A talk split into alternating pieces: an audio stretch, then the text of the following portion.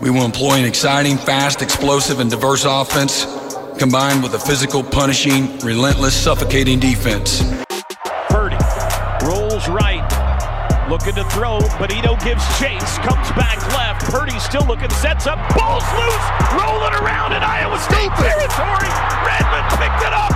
Redmond on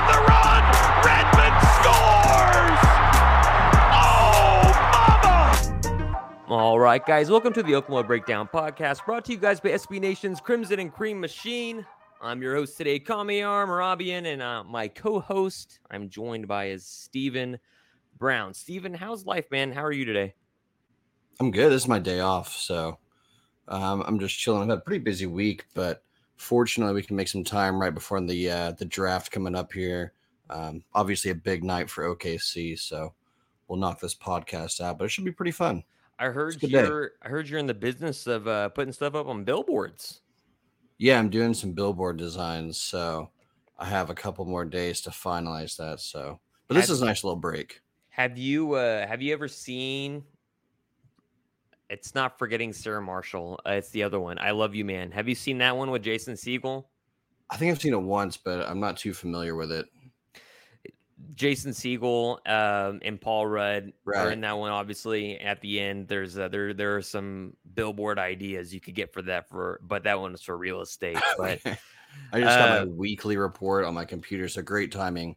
My screen time's up actually at 289% this week. So, I bet your eyes are our like God, begging got me for help. blind. We'll Like, come back with like glasses. Yeah, yeah, that, that that's and and goodness. These like, you know, because like we stare at screens obviously these days and I wear glasses every year and I get a yearly a yearly renewal prescription and I'm supposed to have lenses that filter out blue light, but Mhm. it's a scam. It's totally a scam. There's no way. like my eyes feel horrifying and I have to Like put in eye those uh, those necklaces and bracelets they used to sell at the mall, where they're like, "Hey, put this on. Oh, look, your it improves your balance your your center of gravity it's all it's all there now. Yeah. Jeez.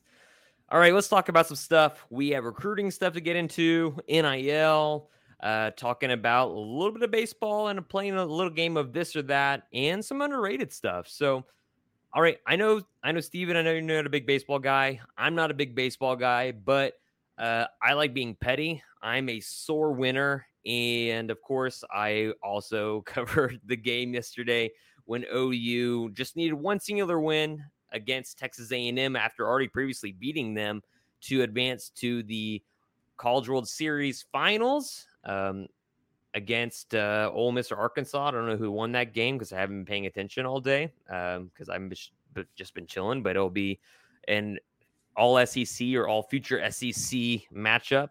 And the Sooners are uh, they're not even they're not seeded, they're not ranked. And so it's pretty cool though, man, to see this team hasn't won a national title since '94. Um, Cade Horton, who I know um, was a former student at Norman High, uh, is a great dude, and they just caught fire and been and have been really, really, really, really good, especially pitching wise. Just really cool to have a national title in softball, and then you're like, all right, well, what am I going to do for the next however many months till football season? And then baseball season is just like lurking right behind, you know, just like go two, three weeks behind. And Oklahoma's right back. The University of Oklahoma is right back in another national title and in another sport, um, uh, just in baseball. And so it makes the summer go by just a little bit more quicker to where you're getting to July, and then you're just getting camp notes out of July. And then next thing you know, it's August and the season's here. So thank you, OU softball. Um, and not even thank you, OU softball. I mean, they, they're the ones that have been killing it on the transfer portal trail. I mean, heck, they already got in the player of the year from the Big Ten. They got in a an infielder, I believe, from Arizona State, who is their leadoff batter, and they're possibly in the market for another Arizona State, but this one is their slugger. So people are going to hate Patty Gasso even more, but don't hate the player, hate the game. Um, so I, there's no thanks for softball. That's just, just legit. That's just a money making opportunity there for OU. But baseball, uh, kudos to them for uh, shedding light on something that Oklahoman haven't really seen in a while, which is a really, really good Oklahoma baseball team. Uh, because I know this state is passionate about baseball for the most part. Uh, so, pretty much Oklahoma, good at sports with names that end in ball, uh, good at balls. But word on the street is that Brent Venables and company and his staff, they're not really even talking about NIL on recruit visits. Now, you talk about recruiting and are into it and have no and know more than I do about it. What's that say about Venables to you? That on those visits, they're not even really talking about NIL. They're just talking about culture, talking about fit, and talking about other things. I have two takeaways from this one. Um, first and foremost, it's not really Venable's job to promote NIL. The coach can't be directly involved. The program can't be directly involved with NIL. Um, you know, obviously Texas, Texas A&M, Miami, they probably bend the rules a little bit there. But um, as far as Oklahoma goes, they like to kind of play within the lines a little bit more than other schools. Uh, not that they've they haven't done it in the past, but um, are you um, pooping on compliance again? Yes. Okay. Yes, compliance is there. Um, but it's not really at the end of the day, it's not really Venable's job. He can't really do that. He can't put together NIL um, as much as fans want him to do. Um, that's going to have to be uh, like part of the collectives, right? So we talked yep. about there's probably like three collectives that are probably seriously putting something together for NIL for Oklahoma. Um, it's just not there yet. And because of that, obviously Oklahoma can't really sell the vision for it. So yes, they are behind on NIL, but also Venables can only do so much. He can't he can't put everything together. Yeah, and I'm and I'm I'm really curious to see what Venables is like, especially with regards to all these things, because you had you had almost polar opposites. I mean, even in Bob Stoops' early days as the head coach at OU, he was never really that big into recruiting. I mean, he recruited, don't get me wrong, but that was when recruiting was just in February. That was the only national signing day. And he played the long game and he let his success on the field really just do the talking for him. And then he would be a closer. He wouldn't, he was not actively a guy that was out there and all, as well as this is when the era of social media was not very prominent. And so then you fast forward to, you know, 10 years later, let's say after 2003 so 2013 2014 social media is very prominent um, and oklahoma was way behind the times because they never really they I mean they made a couple efforts here and there but even bob stoops had a twitter account but you knew it was run by some staffer. Uh, they didn't it was never in his hands. And then you switch gears from bob stoops to a lincoln riley regime that was all over social media and just flooding the social uh, the socials with everything and then wondering why there are so many pissed off sooner fans at the end of the day when anytime he speaks it's well you created the monster yeah, you created frankenstein bro people and also people need to know this frankenstein like frankenstein is actually is not the monster frankenstein is actually the doctor um the, the monster is just the monster but so Frankenstein is Lincoln Riley. He created the monster and is like, what? What's wrong? And, and then, of course, they put out like four pieces of, I wasn't running away from the SEC. I ran to the Pac 12. Yeah. Oh, God. No one runs to the Pac 12. Especially if they're serious about football, right? Yeah, maybe it's like, I'm trying to think what the Pac 12 is good at. Like Olympic sports, I think is a big thing out there. Rowing, but other, rowing, there's a lot of a lot of water out there. But volleyball, uh, well, Texas yeah, I mean, no one goes there like too. football, uh, and basketball is hit or miss in the Pac-12. Yeah, serious Power Five sport, you're not running to the Pac-12. That's true. That's true. Um, and as far as Venables, do you think Oklahoma, especially, I mean, they're a little bit slow to the NIL game. But do you think also Oklahoma's a little bit slower to the NIL, NIL game as far as being not necessarily they're just not up for it, but as much as they are being cautious, uh, Leo cautiously aware of what the NCAA maybe is wanting to take steps forward in doing and regulating NIL because the NCAA has already made several inquiries about this regulation of NIL because the NCAA doesn't want NIL to be viewed as coercion for players to be coerced into a university and then just be free agents after that one year. So, uh, NIL should be made for players that have actually played it down. And so that is something that is possible. Do you think that is something that's also behind the scenes at oh, OU? Yeah. there's there's no doubt that Oklahoma's watching what the NCAA does. The NCAA powers are limited in this aspect, so um, as far as like what they can punish schools for, I'm not not sure what that's going to look like. Uh, they've done the inquiry into Miami, probably uh, probably one coming to Texas A&M. So mm-hmm. we'll see how that Tennessee goes. too. Tennessee as well. So um, I think they'll just wait and see. You know, can they? Is it going to be a slap on the wrist or is it going to be an actual punishment? Right. And once they know that, we'll see a lot more from uh, from Oklahoma. And see, that's the thing I keep on thinking about is, you know, it Oklahoma, yes, were they late to the NIL? Yes. But are they also slow playing it just to see what's going on? Also, yes, I think.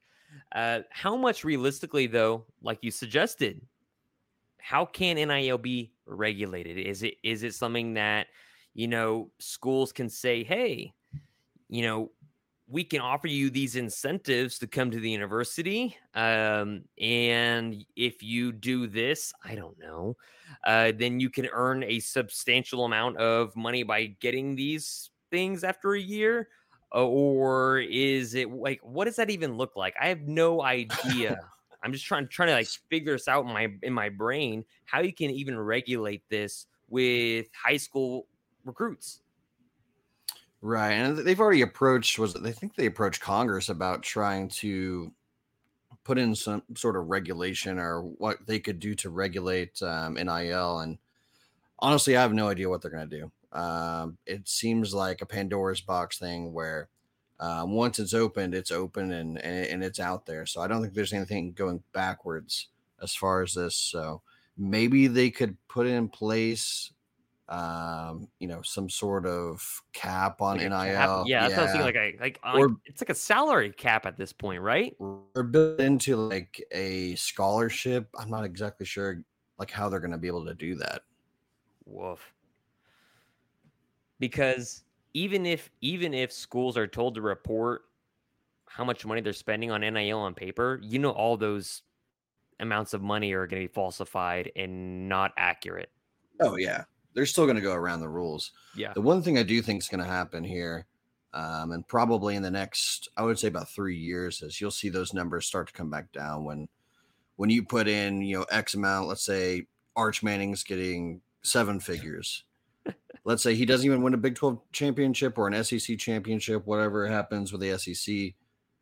That you know that one million dollars to boosters, it's not going to be a ton of money, but they can't be doing that every single season when they have Quinn Ewers, now with Arch Manning. They're dumping millions into quarterbacks, they're dumping money into the linemen, and they're not getting anything in return as far as Texas's uh, win rate. It's it's going to dip down, so they're going to start offering less to players because you just simply can't offer that amount of money each year to every cycle and not have a at least a conference championship. Texas all the Texas folks on the timeline today just completely blowing it up about Quinn Ewers is hilarious to me.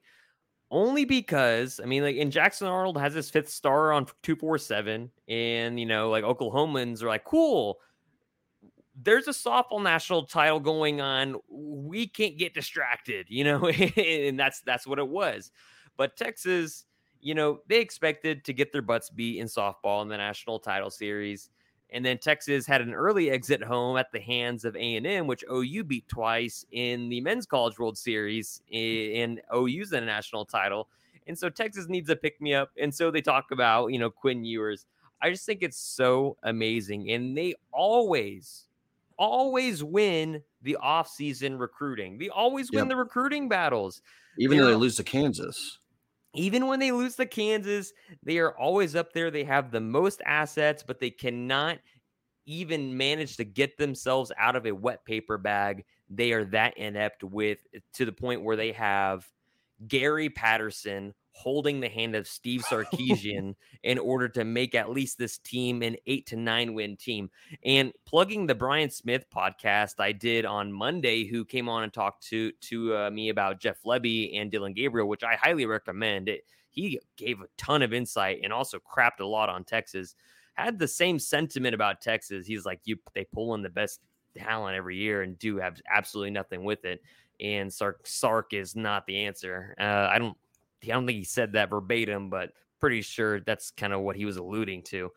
Uh, but it's it's just incredible. It's incredible. But talking about Dillon Gabriel, and this might be a hot take, and I, I want your I want your opinion on this. And l- let me fi- let me finish this statement before I get your opinion on it. So, is Dillon Gabriel presumably the best outspoken leader slash talent Oklahoma has had um, at that intersection since Baker Mayfield, uh, considering that Caleb Williams was just a true freshman. May is not an outspoken was not necessarily an outspoken guy in the field. Sincerely, just because Lincoln Riley is on the field with them uh, as an offensive coordinator as and as a head coach. Uh, he had to have a lot of coaching on uh, just on the fly because I mean he went straight from high school to college uh, and just played in those games after people booed Spencer Rattler off the field. Spencer Rattler, same situation with Lincoln Riley. You had Jalen Hurts, who did not have necessarily the ability, the throwing ability that Dillon Gabriel has, but did have leadership tendencies, but from what I understand, and, and I think you understand, the team kind of like soured on a little bit. Uh, you had Kyler Murray, who is the best quarterback to ever play at the University of Oklahoma, but was not necessarily outspoken. He was a guy that led by example. And then you had Baker Mayfield, who at that intersection of leadership and talent has talent and was very, very outspoken, in which Dillon Gabriel is also very outspoken in practice. Like, from what I understand, even in spring ball when they were having a kind of a not great practice, and Lebby is a box guy. We need to keep this in mind. Lebby is going to be up in the box, and Brent Venables is going to be busy with, with Roof in the defense. Dylan Gabriel has to be that leader. And so he would stop practice, apparently, and just say like what are we doing we need we need to be better and be the, like be that kind of leader for this team and so do you think he is the best leader slash player at that intersection uh, since Baker Mayfield, can all things considered, or would you put him third behind maybe Kyler Murray? Because Kyler, although he wasn't as outspoken as Baker, probably spoke more often than I'm giving him credit for. Yeah, I think I would go Baker, Kyler, and then to do a tie between Caleb Williams and, and Dillon Gabriel. Because mm. if you remember, that team was completely apart under Spencer Rattler. There was no cohesion. All of a sudden, Caleb Williams comes in and everybody's gravitating to him. It seems like everyone's on the same picture. So um, I don't want to discount Caleb Williams as far as that, even though he was young. Um, and you, we won't see where that would go or that where that would have been. Um, I think he would have been a great leader for Oklahoma on the field. So, uh, but it's pretty impressive to see Dillon Gabriel, um, you know, in these workouts, kind of off the field, um, being a guy that I mean, he doesn't really shy away from the camera at all, but he doesn't really uh, require it. I guess does mm-hmm. that make sense? So, yeah, yeah um, he's not looking for the fame, but when he's in front of it, he just seems like you know the coolest guy in the world. Like he wants to hang out with his teammates. His teammates love him. So uh, it's it's pretty impressive what he's done in a short time. From what I understand, and from again what Brian told me, is that Gabriel is always a guy that's going to come to pressers. Um, is not going to be, you know, as goofy as Baker Mayfield or anything, but is always going to be a guy that's team first. He's going to be a guy that always praises his offensive linemen and his receivers way before he even takes any self accolades, which I appreciate, which everybody else appreciates. Uh, I think that's kind of that was kind of an issue with Spencer Rattler, who is a little bit, I don't want to say selfish, uh, but I mean, the man likes the spotlight. Right. Caleb Williams, uh, less of that. Kyler Murray, not, uh, you know, it's tough to tell. It's Kyler Murray's a superstar. I mean, like the spotlight just nat- naturally gra- gravitates on him. Uh, and so I, th- I just thought it was an interesting question to ask because he comes in is like, I'm the quarterback. Let's organize. Let's get together. Let's go down because he organized the get together of of all these guys in Lawton. He they they go to Lawton, which we'll talk about in a second, but he takes Marvin Mims, new guys in the program, Bunkley Shelton and Hester uh, from Arizona State and Mizzou. He gets in Jalil Farooq, uh, Trayvon West, Daniel Parker Jr., uh, Nick Anderson, and Jaden Gibson. Of course, there's no Theo Wease or Drake Stoops. Maybe they had scheduling conflicts. Maybe they had something to, to do prior. But he took all these guys and more. You have other quarterbacks there. You have other uh, walk-ons and other receivers there. Uh, down to Lawton just to develop more consistency and uh, to develop more rapport, I suppose, with his pass catchers. What's that say to you about him? It kind of echoes to what Baker Mayfield did under, um, you know, in his first couple years at Oklahoma. Obviously, he was the intramural guy, but in the summer, he was the one organizing the 7v7s. Mm-hmm. You look at that 2017 season where um, they could have won the national championship. Baker Mayfield was the guy in the offseason, um, you know, getting CeeDee Lamb prepared, getting these guys um, you know, the 7v7 reps in the summer. So uh, it kind of echoes that in a little bit of a way. I don't think it's going to be. I mean, I don't think he's the athlete that the Baker Mayfield was, or he doesn't have the uh, the intangibles, but there's a lot of similarities there. That's that's a good point. I didn't think about that, and, and I just I just think it's interesting. I mean, he's a guy that immediately comes in because he was committed to UCLA. And then Lebs goes to OU immediately. Mm, it wasn't even what an, an, hour or two later. Immediately, like Gabriel was, oh, I'm flipping to Oklahoma uh, from UCLA, which is quite the flip. If you're talking about, you know, UCLA, their campus is beautiful, and you choose Oklahoma again.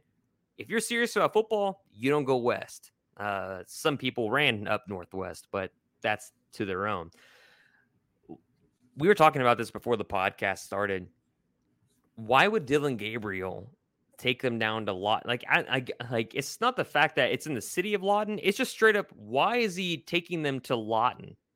Is it in, in like, you know, like there are public practice fields. Uh, I'm sure Norman High, Norman North would have been more than happy to be holding those practices with those guys. Do you think that the reason why the retreat was in Lawton was simply just because maybe there's a cheaper Airbnb or something down there, along with the fact that it's in Lawton, which is far away from everywhere else where cameras aren't going to be present for their kind of like get togethers slash workouts? Um, you know, I've gone back and forth on this. I think that was probably Airbnb, right? That lake house that they were at. So yeah, what if it was just an NIL deal where it's like, hey, you know, spend the weekend down at my Airbnb. Obviously, I'll take care of everything, but make sure you get that in the camera kind of thing. Make sure we're mm-hmm. advertising mm-hmm. that that location's available. So maybe it was one of those NIL kind of deals, or maybe he just found it on the internet. It's like, hey, this looks cool. We can go spend, you know, weekend at the lake or something like that. So yeah, people who are from Oklahoma would probably never go to Lawton. Sorry about that, but it's just not that great of a place. But uh, people from you know Hawaii, they don't know Lawton. They don't know what Lawton is. They just see it on the map. It's like, okay, there's a lake there. They get a good school. Camera's pretty pretty good, pretty good. But one of the one of the things I, I noticed about Dillon Gabriel is this, and I don't know if this is intentional. I don't know if this is just a thing or if I'm just making things up. The man is in the back of almost every picture that's always being taken if it's a group picture. Uh, offensive line, wide receivers, the units on the offense. He's typically in the middle, but always in the back. To me, that resonates as far as He's a leader. He's in the middle, but wants his guys in front of him to be represented. But at the same time, am I just making this up in my brain as me wanting to root for Dillon Gabriel? Um, you might be going with a little bit of sports psychology, but you might be making it up too. I think there's something to it. I don't think it's a, a huge thing, but obviously maybe it's a subconscious thing. It's hey, let's get these guys in front of the camera. This is who's making it all happen. I'm just kind of the the guy in the middle. Yeah, because he's the one getting all the videos pu- published about him, so it would make sense for all those photo ops for him to be in the back with everybody out in front. And uh, yeah, so I, I could be wearing my tinfoil hat right now. I don't know, but it's it's certainly interesting. And so Gabriel's going to be that leader on the field because Lebby is going to be in the box. Um, this is the first time Oklahoma has had a box coordinator since. I mean, Heupel was in the box. No, Heupel Heupel was in the box. Yes. Um, I can't even remember. he may have, he may have shifted around a little bit. It's been it's been a it's been a minute. Um, but on a scale of one to ten, how comfortable are you with Dillon Gabriel being that leader on the field as an extension of Jeff Lebby because Lebby's not on the sideline barking out what they what they want? Uh, I'm pretty comfortable with it because he knows Lebby's system. He's been around Lebby.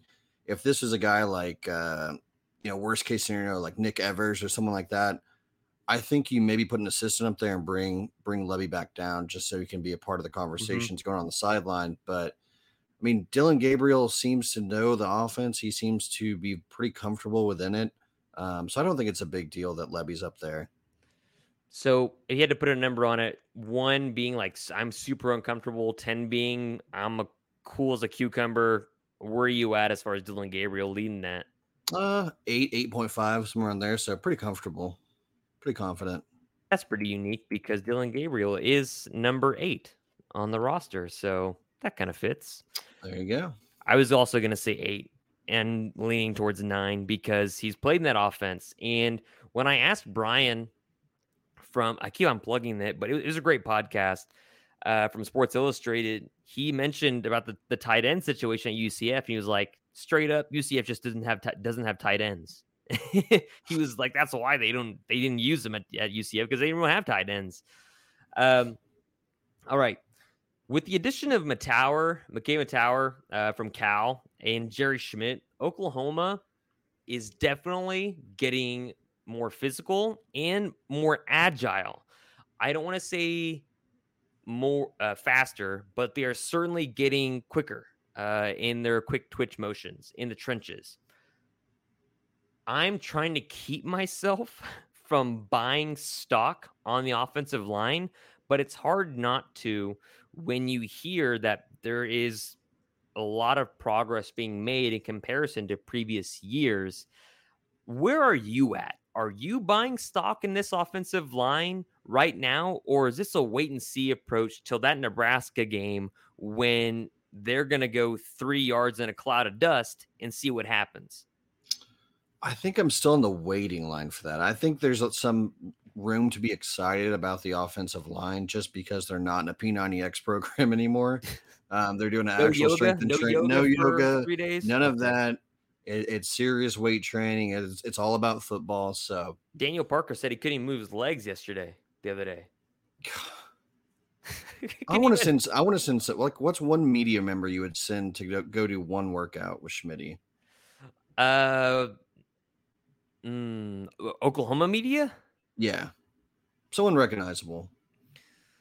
Um, do I choose ones that would survive? No, they can. They can perish. Mm, Like Trey. Trey for that. I'd send Dean Blevins just to see what happens. Oh no, he'd probably forget. Forget it even happened. This man would show up in cargo shorts and maybe some Skechers. One hundred percent. oh man. Hey, Dino's getting up there, but let's not hit his style too much. But uh yeah, this offensive line, I'm pretty comfortable with the middle of it. Um, it's the tackle spot where I kind of have some questions and and I want to see, you know, does Wanye Morris kind of put it together? Does Anton Harrison put it together? Fair. Um, maybe like a Tyler Guyton. Can he get? Can he bulk up enough to play offensive tackle this season? So I'm Um, still I'm still that's where my curious about Chris are. Murray too, right? Because they have a lot of they have four guys, three spots in the center of the offensive line. Mhm. Because you have you have Mettauer, you've got Congel slash Raym, and you have Murray. And and so you're like, okay, one of these guys maybe can play tackle, or do you just like rotate in and out between Raym and Congel, or or what? Like eh, like eh, that that's that's that's the difficult thing for me is you have four guys in three spots, and none of them transferred, which tells me they all think they're going to get some sort of playing time. Yeah. And Murray, to his credit, he's shown flashes of being very serviceable. And there goes the dog. So Love dogs. let, me, let me shut this door real quick. the dogs are out. Um, in, in, in speaking of the dogs are out, uh, this is aside from the podcast, but um, I, I'm Stephen. I'm, I'm talking about the dogs are out, and I and I, I want to know if you know this. The song. Are you familiar with "Who Let the Dogs Out" by the Baha Men? Baha Men? Yeah. Did you know that song is strictly about who let the ugly women out at the club? Oh, man.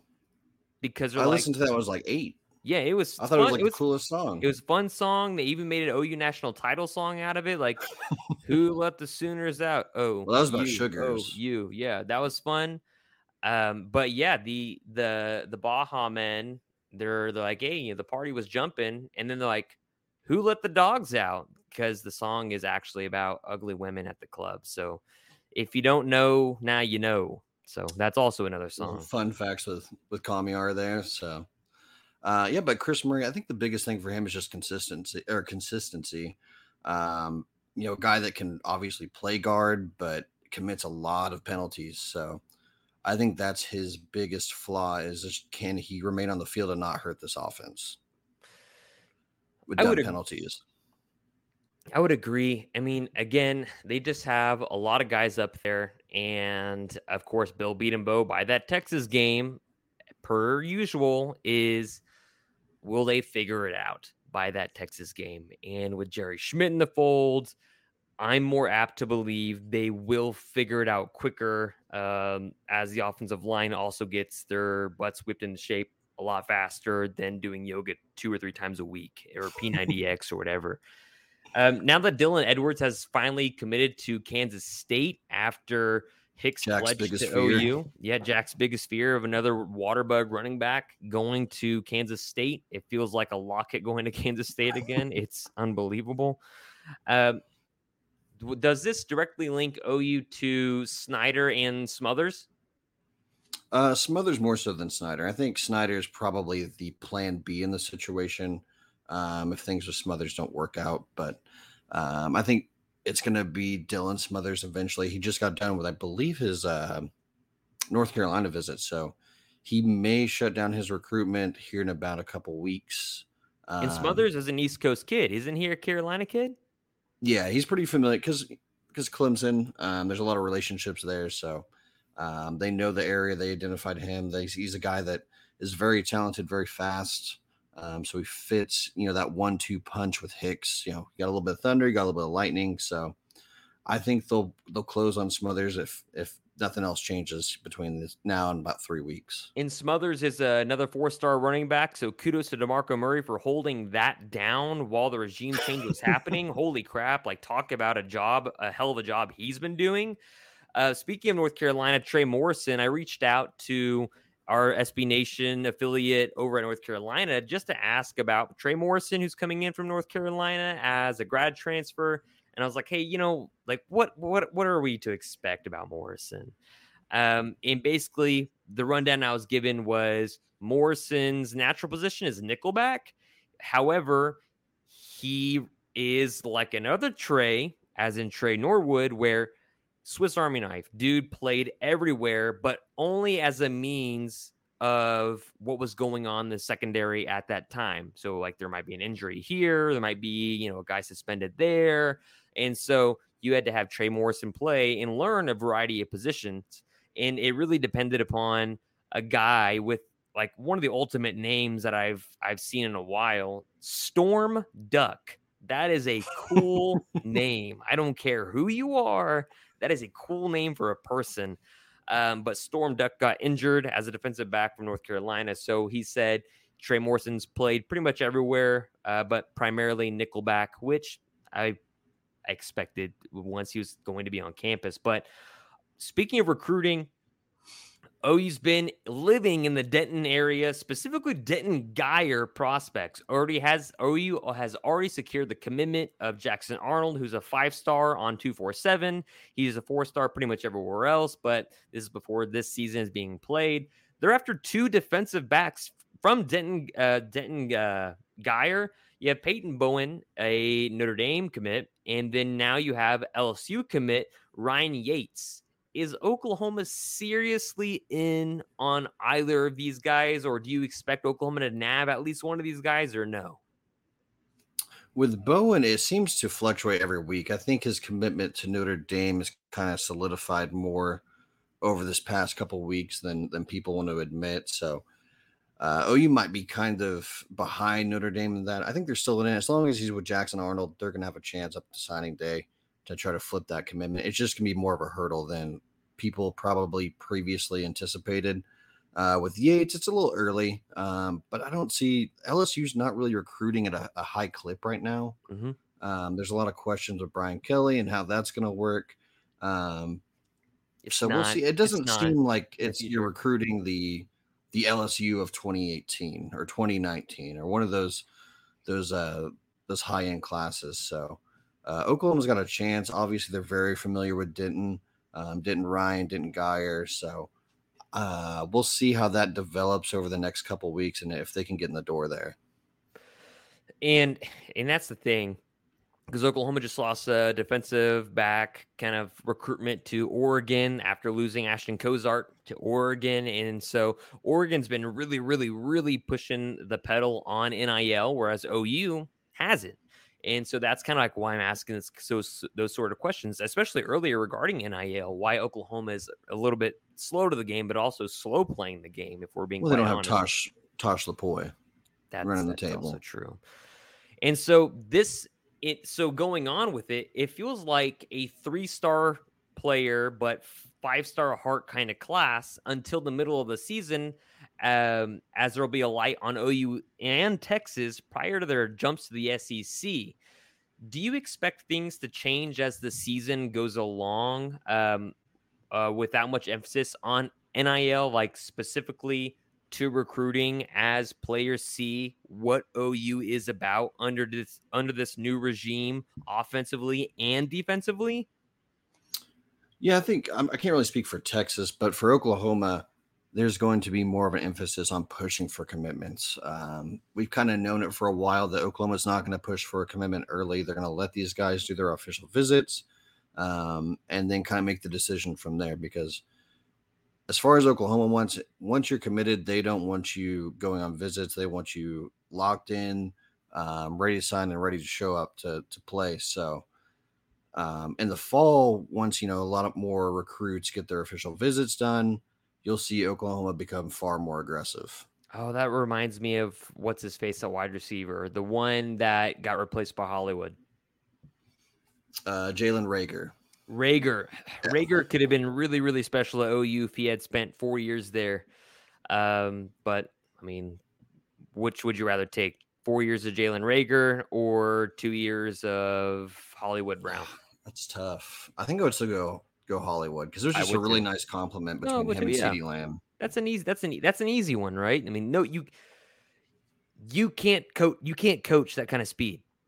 Yeah, point blank, but, you can't. You know, Jalen Reagor was a really really good he was college player. So he was when he had a good quarterback, anyways, which wasn't necessarily the case at TCU.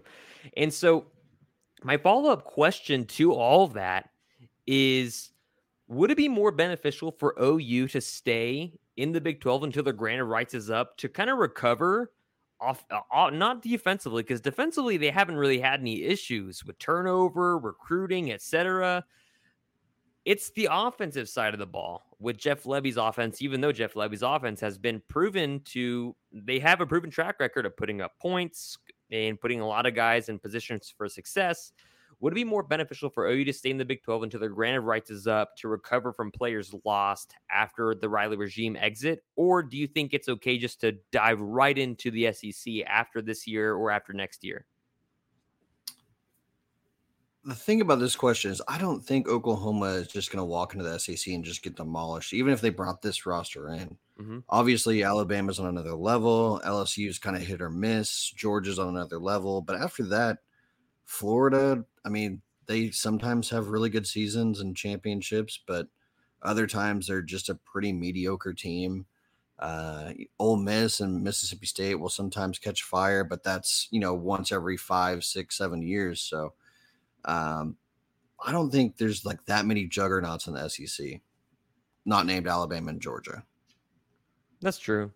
I mean, So, but to your a question, I think it would be more beneficial for Oklahoma to stay in the Big 12, build up their offensive line, um, get those body types developed, give them, you know, one or two years in the, the Big 12 and then switch over instead of just bringing in some some Benny Wiley guys into the SEC. That just that might not work as well. What if they stayed this coming year and the next year and then exited just one year early? Would you That feel would a work. lot better? I mean, 2025, it seems that far away, but it's really not that far away. It really isn't. I mean, like, especially when you consider the new NCAA football game is coming out next July, which I'm just like kind of foaming at the mouth about because I want to know what it's going to look like. And I feel like I'm just going to be really deeply disappointed if we're being quite honest, because that's kind of You'll how probably EA be Sports- disappointed. Yeah, that's kind of how EA Sports kind of works. Um, right now, I've got a game of this or that. So I'm going to offer you two kind of visions, um, and then we can talk about, you know, which one you prefer, and then which one you actually think happens, if it happens at all, or if it doesn't happen. Um, so I have three. This first one is this: Oklahoma plays in the conference championship game and loses, or Oklahoma has a rocky beginning to the season, uh, specifically probably conference play, but finishes really, really strong with no conference championship game. Um, Which one are you taking first? I'll take the first one. I think getting to the conference championship game. Uh, obviously, when you do it so much, it kind of doesn't seem like there's much value in it. But um, recruiting and in a national perspective, just getting to that game is still important. Which one do you think actually happens, if at all? I think they'll make it to the, the conference championship game. Do you I think, they they're good enough. They're more talented than a lot of teams in the Big 12. Uh, will they win? I, I don't know. I'll give it like a 50 50. I mean, it's too it's too early to even talk about that. Really, we haven't seen it'll be play it'll be more of like a how fast does this team mature and, and what's the matchup do they get? So Yeah. No, I agree.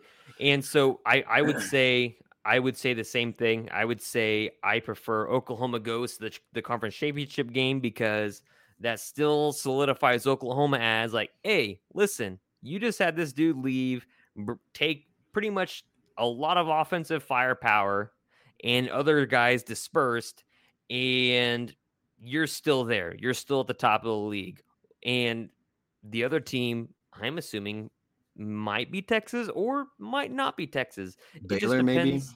It just yeah, it it just depends because you know Dave Aranda and Baylor. I mean, geez, I don't know what Dave Aranda is doing down there in Waco, but it's something special on defense. Offensively, that's something to be seen. Um, but they're getting better, and they're gonna be really interesting to play against BYU in the next iteration of the Big 12, which will be pretty intriguing. So, but you know, yeah, I, I agree. I, I'm going to go with the first one, and I think it's likely the first one actually happens. Um, I, I don't, I don't know if they're again, like you said, the matchup. Don't know. I don't know about other teams. I mean, Oklahoma State, their defense after their coordinator left, a lot of those dudes left. Their offense, they were already graduating a ton of talent. They have Spencer Sanders and Jaden Bray coming back and a couple pieces, uh, a couple other pieces, but it's nothing really take home. Iowa State pretty much lost a ton of dudes. Texas always has the talent, but like I said earlier, can't get themselves out of a wet, wet paper bag. Next one is this Oklahoma has 2,000 rushing yards, or Dillon Gabriel has at least 3,500 passing yards. As much as I want to see 2,000 rushing yards, I'm going to go with Gabriel at, at 3,500 because um, I think there's this this national stigma out there that Oklahoma won't be won't be good at quarterback, they won't be good at offense without Lincoln Riley, and, that's just not true. They've done it uh, time and time again. Obviously, with Sam Bradford, Landry Jones, you could even put in that conversation. Had a really good career at Oklahoma, despite not winning much as far as a championship. So, um, I'll go with with 3,500 yards. I think it shows that the Oklahoma is here to stay at the quarterback race, but also their offense is very potent. Mm. I'm going to go the opposite. I'm going to go Oklahoma has 2,000 rushing yards just because I think that Oklahoma is going to go deep so often that there are going to be a lot of coverages, umbrella coverages that are going to allow Oklahoma to have one-on-one matchups with a hat on a hat. And you're going to basically force Jovantae Barnes and or Eric Gray just to beat one linebacker or one safety and it could be an instant 30 to the house from there. Um, and and that's that's that's kind of the realization of what this offense is. Even in talking to uh, Stephen Willis at uh, Locked On Ole Miss, he said the same thing that uh, as Brian Smith did. If the DBs are pressing, Oklahoma's going over the top, and that's going to loosen up that defense. That's going to loosen up that coverage, and you're going to see a lot of running downhill um, into where games where Oklahoma might throw the ball for for you know 250 yards, which is not that much in comparison to what they've done previously, but might end up running the ball that day for 300. Um, or Oklahoma might have you know 160 on the ground, but have 500 through the air. It's just a, ma- a means of what the defense is going to do. Uh, and so, really, Dave Aranda and John Haycock are two dudes that are to watch for here. But I'm going with Oklahoma 2,000 rushing yards. I'm really curious, especially with Dillon Gabriel, who is definitely mobile, and I think they'll use in the QB run game, but not as often just because I think they aren't necessarily trustworthy of what Davis Beville or Major Booty is. Uh, General Booty, not Major Booty. Uh, major, he isn't. Which one is which? Major is is lower than General. Yes, on the military ranking. I don't know. General, I think, is at the very top. Oh, General's the top. Outside so of like He's not the General president or something. General Axel Booty. Yeah, so he, he ranks up there. yeah. I watched Major Payne the other day. I mean, would you rather have him named Major Booty or General Booty? Um, I think General Booty sounds better Yeah, General. because you can you can get an NIL deal with a general yeah with, with Shaq. Yeah, yeah. Have you seen the picture of how big his hands are? Not Shaq, but General. Shaq's hands are pretty big too, but yeah, I saw that picture. That's Uh, wild. pointed that? I'm not. It was a Gabe Eichert that pointed it out or something. Yeah, like like it that. wraps around almost the entire football. Good grief! Oh, well, now we know we know how he got his name. Like, I- okay. Anyways, um, this or that, Oklahoma averages 38 points per game, um, or the defense averages two takeaways per game. I'll go with the two takeaways because that tells me that the defense has a, a has overcome that learning curve pretty quick. Essentially, um, I think the biggest question going in is not not necessarily overall talent because there is talent left on this defensive side of the ball. It's can they learn a playbook and can they do it in you know seven eight months? So um, they have two takeaways. That tells me that there's been serious work put in over the offseason. Which one do you prefer? You still prefer the two takeaways? I'll go with the two takeaways. All right.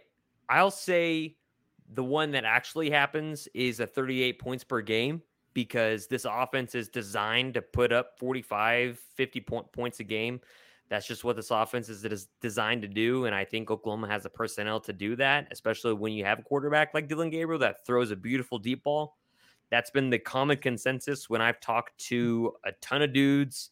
Um, you know, Sports Illustrated, Brian Smith, Jason Beede uh, from the Orlando Sentinel said really fun, beautiful deep ball, especially um, in, in when he's when he's got great pass pro and he's mobile, just a really fun quarter fun quarterback. I think he puts up 38 points per game at least, but I would prefer the two takeaways because that makes Dillon Gabriel's life so much more Oh, easy. I'm, I misunderstood. Yeah, I, th- I do think the 38 happens more likely. okay. But I would prefer the two takeaways. One hundred percent. I I mean I, I, agree with that. I mean, like I like in, into your point, I agree. Yeah, it, if they're getting two takeaways per game, that means they're getting pressure, and that also means they're playing Brent Venables defense, and that means that that learning curve, like you suggested, is going along pretty nicely for that defense. All right, getting out of this game of this that, going to this most underrated and just something that I thought of because there have been a lot of players that have come through Norman from the last 10 years. So I'm just going to go through the last 10 years. So 2012. In the last 10 years, who is the most underrated Sooner that nobody really talks about, in your opinion? Underrated. I like, he, like, he, like, like this, like he's played a bit, but isn't talked about. How about uh we'll go back to 2012. We'll go as far as possible. Let's go with Justin Brown the wide receiver that Ooh, transferred from Penn, Penn State. State. Uh, what was he like six three? He's like the last big receiver that big. Oklahoma. Yeah, six three, uh, maybe six four, and I think he had almost nine hundred yards that season that he played yeah, for Oklahoma. He, so he was pivotal, especially uh, in that Bedlam game. Yep.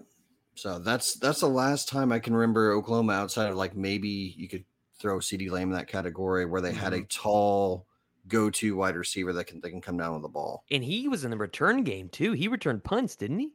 I think he returned a punt. I don't think he did the kicks though. I could be wrong.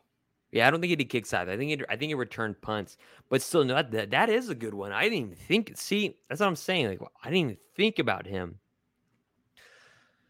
A guy that I think about about quite often, uh, who I think had off the field issues that caused a lot of on the field stuff is Charles Walker.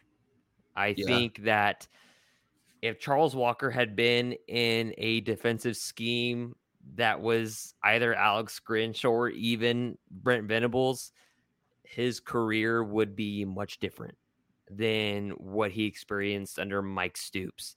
And the man got a concussion prior to the damn first playoff game with Clemson in those bowl practices uh, and didn't get to play. Uh, I could say the same thing for Steven for Steven Parker, who would have been pretty awesome under again under Grinch or under Brent Venables. Uh, but definitely Charles Walker is a guy that I think about quite often that could have been something really special, but never really materialized because of issues really off the field. Um, tell me about tell me about buildings. You said you you teased us a little bit last podcast when we were all on. What's what's going on with OU facilities? I didn't all there. Obviously, they announced the the projects with softball and baseball. Um, there is still something going on with football out there. I just didn't get it get to it this week, but I'm pushing for it uh, next week. And obviously, uh, the bud is getting taken down, so that gives it away a little bit. But I think there'll be a lot more to it. So not retrofit, just rebuild the entire thing.